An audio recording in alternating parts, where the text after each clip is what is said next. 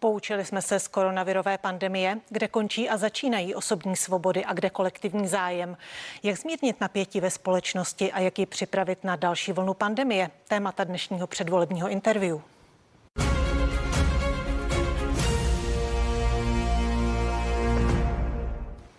A mými hosty dnes jsou prezident České lékařské komory Milan Kubek. Dobrý, Dobrý den. Dobrý den vám všem divákům. A ředitel Ústavu organické chemie a biochemie Akademie věd Zdeněk Hostomský. Vítejte. Dobrý den všem. Pane Kubku, koronavirová pandemie ukázala, jak důležité je jasné centrální řízení v době krize, ale i to, jak důležité, důležitá je osobní zodpovědnost každého z nás. Jak jsme se s tím poprali v Česku? No, já si myslím, že jsme to spíš nezvládli, než zvládli. A e, je zajímavé, když se podíváme na procento naočkovaných lidí proti covidu v jednotlivých evropských zemích, tak vidíme, jako by stále existovala železná opona. Prostě ty státy na východ od ní, ty postkomunistické země, mezi které bohužel patříme i my, tam prostě ta míra proočkovanosti je menší protože lidé nedůvěřují eh, státu, eh, jsou takový přepjatě individualistický, eh, mají pocit, že pojmy jako solidarita, zodpovědnost a tak dále, že jsou to prázdné pojmy. Každý se jenom ohání svými vlastními právy, je to taková ta nároková společnost. Zatímco na tom západě ti lidé zřejmě víc vnímají, že jsou součástí nějaké společnosti a že tak jako mince má svůj rub a lít, taky svoboda má ten, tu druhou stranu a to je ta zodpovědnost. A ono dokonce je to vidět i třeba v Německu. Krásně vidíte ty bývalé spolkové země, které tvořily NDR. Takže Česká republika je pod průměrem Evropské unie, co se týče očkování. Eh, spousta lidí podléhá nejrůznějším, eh, nejrůznějším fámám a tu vlastní epidemii jako země jsme nezvládli. Měli jsme prakticky největší počty nemocných na počet obyvatel. Jsme jedni z nejhorších v počtu zemřelých na počet obyvatel a nebýt obrovského nasazení zdravotníků, tak ten počet zemřelých byl ještě větší. I tak se nám podařilo zachránit desítky tisíc lidských životů, ale dalších více než 30 tisíc lidí zbytečně zemřelo. Pane Hostomský, eh, je opravdu česká společnost eh, tak nezodpovědná, nebo nenaučili jsme se stále té osobní zodpovědnosti, tak jako třeba na západě? Já myslím, že to je, ano, to je komplikovaná otázka, jinak já souhlasím s tím, co pan prezident jako říkal, jako zemřelo zbytečně moc lidí, mohlo jich zemřít méně, ale já přesto si myslím, že ty, ty hodnoty svobodné společnosti, to znamená osobní odpovědnost, že jsou velice nosné. A já bych si zase vzal příklad toho Švédska, které, s kterým jsme se kdysi srovnali před tím rokem. A naopak to vypadalo, že oni na to vlastně doplatili, protože tam měli více zemřelých třeba než sousední země Dánsko a Finsko a tak dále, ve Skandinávii. Ale když se podíváte na současnou situaci, takže vlastně eh, oni byli schopni apelovat na tu osobní zodpovědnost a lidi třeba nosili roušky, pokud to tak usoudili, ale nebylo to povinné. Restaurace a zejména školy. Já myslím, že největší problém, co čím my jsme prošli, bylo zavření škol. My jsme měli jednu z nejdelších fází v Evropě, kdy byly zavřeny podle mě zbytečně. A to Švédsko ukázalo příklad toho, že s tou osobní zodpovědností lze a při tom respektování těch doporučení vlády lze tu epidemii svým způsobem vzít pod kontrolu. Podařilo se v Česku vybalancovat právě to centrální řízení eh, z vlády, z ministerstva, vybalancovat s tou eh, s ponecháním osobní zodpovědnosti na jednotlivcích? Eh, bohužel, když se podívám zpětně, tak se to nepodařilo úplně. Samozřejmě vláda má právo, anebo když je, když je příslušný zákon, tak nařizovat a, a vlastně kontrolovat to přes policii a tak dále. Eh, některá povinná opatření, ale ukazuje se, pokud samozřejmě po bitvě je každý generálem, ale pokud bychom se podívali na to zpětně, tak si myslím, že tam bylo spousta věcí, které se mohly udělat jinak. A paradoxně eh, ty země, které byly velice restriktivní, měly menší, menší tu vlnu, tu, tu, která byla na přelomu roku 20 a 21, kdy Česká republika, přesně souhlasím, my jsme měli největší počty úmrtí na, na milion obyvatel třeba. My jsme byli prostě jeden čas dokonce jednička, pak nás teda překonalo Maďarsko. Souhlasím s tím, že ty postkomunistické země pořád reprezentují nějaký jiný celek, ale to, tu tvrdě vybojovanou, bych řekl, daň, kde umřelo možná zbytečně spousta lidí, si myslím, že teďka sklízíme, protože u nás teďka jsme na tom úplně v klidánku, jako jinde v Evropě i v západní Evropě, počet těch nakažených i zemřevších je vlastně vyšší než u nás a já to přisuzuju tomu, že by jsme chtě nechtě, to nebylo plánováno, ale my jsme prošli tou fázi toho takzvaného promořování, neplánovaného, ale nyní kombinace přes 50% lidí očkovaných plus těch přirozeně promořených nás vlastně imunizovalo. Jak by mělo, eh, nebo mělo by toto osobní zodpovědnost a centrální řízení eh, v době krize být tématem předvolební kampaně, protože pandemie eh, jistě ještě neskončila. Tak eh, samozřejmě pamatujeme si to, že před rokem jsme měli před krajskými volbami a stálo nás to to, že ta protiepidemická opatření nezbytná byla přijímána pozdě a skutečně rozjela se ta druhá vlna, postihla seniory a byly to tisíce zbytečně eh, mrtvých lidí. Eh, teď jsme v situaci opravdu, opravdu jiné. Máme proočkováno bohužel velmi málo lidí, ale máme část populace naočkovanou. Část lidí nemoc prodělala, ale zase čelíme trošku jinému velkému nebezpečí a to je ta eh, varianta Delta, která je nakažlivější. Takže určitě dobře, že když nejsme schopni přesvědčit část populace, aby se nechala naočkovat, takže umožníme těm lidem, kteří hm, jsou zodpovědní a chtějí chránit sebe a své okolí, eh, své přátelé, známé, příbuzné lidé, lidi, kteří mají rádi, tím, že se přeočkují tou třetí dávku, aby ta jejich imunita eh, byla co, co největší. Tak to je určitě, určitě tohle je dobře, ale mě tady chyběl takový obecný eh, společenský konsenzus a i určitá taková gentlemanská dohoda politických stran, že prostě nebudou to téma covidu zneužívat. Tady prostě se vláda s opozicí předháněli vždycky v tom, kdo se více zalíbí lidem. Já vzpomínám na to katastrofální rozhodnutí rozvolnit před Vánoci loňského roku tedy obchody, eh, otevřít všechno, abychom si mohli nakoupit. Bylo to báječné, tři týdny jsme nakupovali a pak jsme tři měsíce nebyli v karanténě a děti půl roku nechodili do školy. Prostě to byl příklad totálního selhání politické reprezentace. Já umyslně říkám reprezentace, protože tady byla vláda a opozice jeden za 18, druhý bez dvou za 20. Všichni se chovali jako populisti. A e, já se zase tolik neutěšuju, pane profesore, tím, kolik jsme promoření, protože já se obávám určitého fázového posunu, který máme vůči Německu, eh, které je prostě několik týdnů před námi, ale ta čísla u nás eh, rostou. Eh, samozřejmě očekáváme, že ten nárůst nebude tak katastrofální, jako byl v loni, také ta dynamika je, je trošku pomalejší. Samozřejmě počty nemocných v nemocnicích jsou zatím stále nízké, počty pacientů v vážném stavu jsou taky stále nízké, takže já věřím, že to zvládneme bez nějakého lockdownu, ale asi je škoda každého zbytečně eh, mrtvého člověka, když máme ten nástroj. My jsme měli jediný nástroj a to byly ty roušky, ruce roušky, rozestupy a nakonec, když to všechno selhávalo, tak ten lockdown. Teď máme fantastický nástroj a to je očkování. A mě, když se zmiňujete téma odpovědnosti, tak eh, myslím, že krásně ilustrativní příklad jsou lidé, kteří se odmítají očkovat, protože vakcína je údajně eh, neprobádaná, ale v momentě, kdy onemocní, tak okamžitě se dožadují toho, že chtějí dostat eh, ty monoklonální protilátky, eh, ten Regenkov, ale zatímco vakcína stojí 500 korun, tak ty protilátky stojí 65 tisíc. A najednou se ti lidé, ti stejní lidé se toho domáhají. Takže vždycky by mělo platit, že prostě, když teda chci tu svobodu, tak bych ji měl chtít tedy se, vši, se vším všudy. To znamená nést i ty následky toho svého jednání. Řešil? No jak bych to řešil? No prostě, eh, jak si, když se člověk odmítá, odmítá nechat naočkovat, tak prostě musí za to nést nějaké následky. Prostě měl by si teda na tu, na tu léčbu připlácet. Je třeba naprosto zhůvěřilost, že jsou stále eh, hrazeny testy, jednak pomiňme nekvalitnost řady testů, ale testy v případě, kdy ten člověk ten test vlastně používá jako vstupenku do hospody, na koncert nebo ke kadeznici.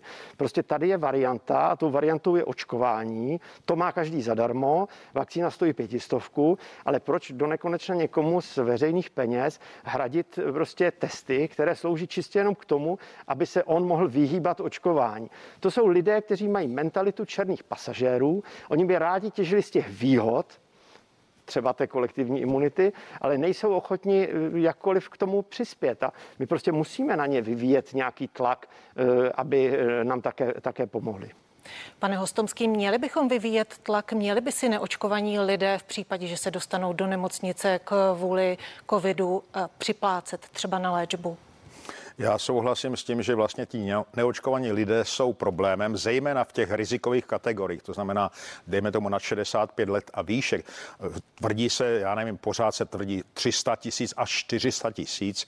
Možná, že se už trošku nechali přesvědčit, ale oni jsou vlastně tím hlavním problémem ve smyslu, že teďka, když je ta daleko nakažlivější varianta delta, to znamená, když oni unikli té nákaze v předchozích fázích, tak ta pravděpodobnost, že budou nakaženi teď je daleko vyšší. To znamená, že vakcíny jsou skutečně triumfem moderní medicíny, oni mají k dispozici v podstatě zadarmo a e, že se nenechávají očkovat už se to stává jejich problémem. To znamená, když bereme tu osobní odpovědnost, já to beru i z té druhé strany, když to odmítnete, tak samozřejmě musíte být připraven na to, že budete mít třeba těžký průběh nemoci.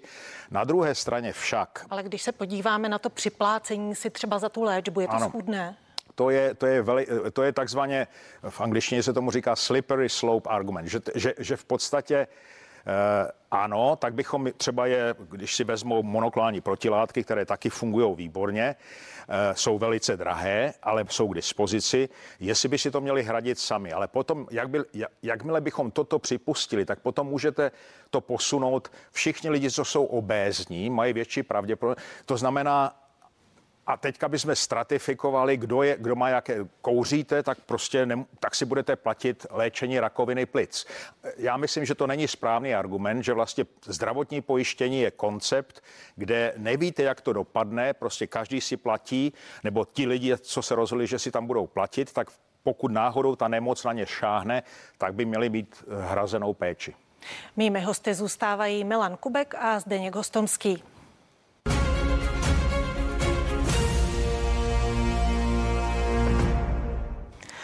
Pane Kupku, už jsme tady zmínili, že nás zřejmě čeká další vlna uh, pandemie, i když, uh, jak všichni doufáme, už se nezopakuje loňský rok. Jak náročné bude ale lidi přesvědčit o tom, že mají dodržovat opatření? Lidé už jsou unavení, apatičtí často. Jak náročné to bude? Tak samozřejmě tady trošku zaspala osvěta. Eh, lidé eh, často podléhají nejrůznějším fámám šířených po internetu. Eh, je třeba si uvědomit, že jsme prostě objektem hybridní války, který prostě mm, takto je atakován prostě nejrůznějšími profesionálními prostě dezinformátory. Jejichž cílem není nic jiného, než prostě destabilizovat tuto zemi, destabilizovat naši společnost, rozvrátit důvěru lidí ve stát ještě víc, rozvrátit důvěru v naše členství v Evropské unii a podobně, to je nepochybné. Eh, takže eh, asi bychom měli vysvětlovat, vysvětlovat, vysvětlovat a eh, samozřejmě, když se bavíme o tom očkování, tak pokusit se o to, aby to očkování bylo pro každého co nejlépe dostupné. No, já jsem pořád propagátorem takových pojízdných eh, jednotek, prostě auto, eh, zdravotník, řidič, aby objelo tak jako pojízdná prodejna, nebo když vykupují se kušky od králíků, celou republiku taková autička by objela skutečně do každé vesnice, na každou samotu, do každé té chaloupky a pokusit se promluvit s těmi lidmi. Mobilní protože často, už fungují v Já krajích. ale jich, jich 40 a prostě není to tak, že by objížděli ty, eh, ty zapadlé vesnice. Oni spíš objížděli taková ta velká sociální zařízení, což je samozřejmě eh, nezbytné. To bylo důležité, si to hned v té první fázi udělalo, ale teď už hrajeme skutečně u každého naočkovaného. A stejně tak je dobré naočkovat ty lidi mladší, kteří sami nemají pocit, že by byli nějak oni bezprostředně ohroženi, ale mohou ohrozit ostatní lidi a jsou jako rezervoár pro ten virus. Takže dokud prostě nebudeme mít populaci víc proočkovanou, tak se bohužel těch režimových opatření, jako jsou právě ty respirátory, nezbavíme, takže e, tuhle zimu prostě je rozhodnuto, že je budeme nosit až do jara. No, to se nějak nedá. Pane Hostomský, podle exkluzivního průzkumu agentury STEM pro CNN Prima News jsou všichni, kteří se chtěli očkovat, už očkovaní. Pouze 3% to mají, eh, lidí to mají ještě v plánu. Jaká je to zpráva pro Česko? A třeba i proto, jak dlouho tady ještě budou patři, uh, platit opatření, včetně nošení roušek? No já si myslím, že ano, že dosáhli jsme stádia, kdy všichni lidi, co by mohli být očkováni, už o tom vědí a pokud se roz, přesto rozhodli, buď to bylo eh, vlivem těch dezinformačních webů nebo, nebo z jiného důvodu, třeba principiálního, že se očkovat nechtějí, tak pak by měli být připraveni nést plnou odpovědnost ve smyslu, že můžou se nakazit, můžou na to těžce doplatit. A já bych byl nerad, aby se udělala ta společenská smlouva tak, že dejme tomu, že se teďka zaměříme na mladší lidi, zejména jako žáci ve školách, protože teďka ta vakcína je povolená už od 12 let. Pfizer pracuje na tom, aby byla povolená dokonce od nižších ročníků aby se tyhle lidi proočkovali jenom proto, aby ochránili tu část rizikové populace, která se z nějakého důvodu nenechala očkovat. Já si myslím, že to je nesprávné, nespravedlivé a taky bych řekl, že, že vlastně z vědeckého hlediska vývoj v těch vakcínách se nezastavil. Teď se ukazují, teď jsou nová data, se ukazuje, že vlastně nejlepší ochrana dlouhodobá je kombinace vakcíny a toho vlastně v úvozovkách přirozeného nakažení. Ideálně v pořadí teda, že nejdřív se necháte vakcinovat a potom dostanete lehčí průběh té nemoci, protože to vám nesmírně rozšíří spektrum té imunitní odpovědi a ukazuje se, že vlastně eh, takto připravený organismus nebo imunitní systém je schopen čelit i dalším variantám, které můžou třeba přijít. Čili ten tlak na očkování dětí například, eh, školních a tak dále, si myslím, že není úplně férový, protože ty děti jsou eh, prostě, ty se nemůžou bránit. Ano, to znamená, je to velice technicky snadné nechat si nastoupit žáky, teďka je prostě každého voočkujeme a splníme si kvótu, aby jsme zvýšili to.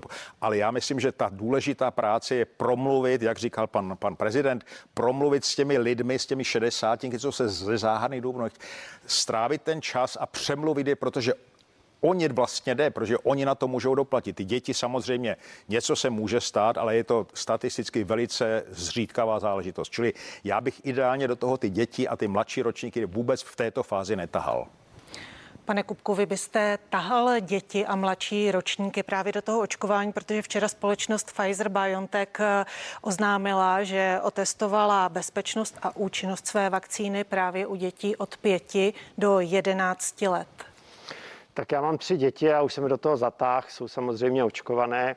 Eh, je to ochrana pro ně, je to ochrana pro lidi, s kterými se oni mohou setkat a samozřejmě jim to teď umožní, aby bez obav chodili do školy, eh, zatímco někteří jejich spolužáci, kteří se z nejrůznějších důvodů naočkovat nenechají, tak prostě budou končit zase v karanténách a tak dále. Takže pokud chceme, aby školy fungovaly, a to je skutečně důležité, tak prostě je třeba ty, ty děti proočkovat. Je to opravdu to nejjednodušší, nejjednodušší řešení, protože jinak budou školy v karanténě a eh, zase se učit pořádně nebude. No a ty mladší, ty mladší to... děti, uh, hovoří se od 6, od 6 let, že se bude očkovat, v některých zemích už se, už se nakonec i očkuje. Já si myslím, že eh, to prostě je cesta, protože my musíme co nejvíce zmenšit uh, prostor pro ten virus. A uh, když budeme mít naočkované dospělé, ale neočkované děti, tak ten virus se prostě bude množit mezi těmi dětmi. Samozřejmě lze namítnout zase legitimně, že je hezké, když si proočkujeme populaci my, ale potom si lidi zajedou někam do Tunisu nebo Bůh ví kam a přivezou sem nějakou, nějakou variantu a jsme v tom zase ale pořád je jednodušší hlídat hranice, když to tak řeknu, hlídat hygienicky, epidemiologicky, kdo nám sem přijíždí a odkud se nám lidé vrací, než prostě ty, eh, ty obrovské kolektivy. A říkám, musíme udělat všechno pro to, abychom neskončili zase v tom lockdownu, protože eh, tady se často říkalo, že máme lockdown a prostě a umřelo nám tolik lidí, no ale kdybychom ta opatření přijímali včas, eh, tak jsme nemuseli dojít až k tomu lockdownu a jsme zase u toho, co u nás platí za opatření. Spousta opatření u nás platí, ale jsou jenom na papíře. Nikdo je nekontroluje, nikdo je nevynucuje, prostě do hospody si jde každý, roušky se tam nenosí, nikdo nikoho nekontroluje a představa, že jednou za 130 let tam náhodou přijde hygiena zkontrolovat ty lidi, to asi nikoho nevystraší. Ale proč nefunguje takové to úplně elementární, že za to zodpovídá přeci ten personál té restaurace, tak jako hospodský zodpovídá za to, že nebude nalejvat mladí vlastnictvím, tak prostě musí zodpovídat za to, že tam chodí lidé pouze, kteří prostě mají eh, ten příslušný certifikát a že se tam dodržují ta, ta opatření. To nemůžeme nechat na rozhodnutí těch hostů, jejichž samozřejmě mentalitou je se jít najíst, napít. Pane Hostomský, ještě poslední otázka. Eh, Dánsko už zrušilo jako první země, zrušilo veškerá opatření. Měli bychom se vydat druhá země? První byla Velká Británie, respektive Anglie. Tak. Měli bychom se vydat touto cestou? Já jsem, v, to bylo v souvislosti, myslím, že to bylo 19. července, kdy Boris Johnson a velká, teda jenom Anglie, nikoli Skotsko a tak Wales a tak dále, ale zrušila veškerá opatření, protože on dos, usoudil, že vlastně teďka to napojení mezi počtem nakažených a počtem těžce nemocných, případně zemřelých, vlastně se narušil. To znamená, že ta vakcinace hraje roli a v našem případě já si myslím, že my jsme v podstatě v této fázi, přestože ta opatření, jak říkal pan prezident, jsou laxní, ale přesto všechno tady vlastně ta nákaza, u nás v podstatě ta epidemie skončila. Čili já si myslím, že my jsme měli eh, to rozvolnit, respektive opustit ta opatření už před dvěma nebo třema měsíci. Hosty speciálního předvolebního interview byli prezident České lékařské komory Milan Kubek. Díky za to. Děkuji za pozvání, přeji všem pevné zdraví, ale radši na něj nespolehejte a běžte se naočkovat. A Zdeněk Gostomský, ředitel Ústavu organické chemie a biochemie Akademie věd. Díky za váš čas. Děkuji. Spolehněte se na váš imunitní systém. Funguje. A vás ještě pozvu na další předvolební pořad, který bude následovat. Co Čech, to politik. Tak se dívejte a užijte si zbytek dne.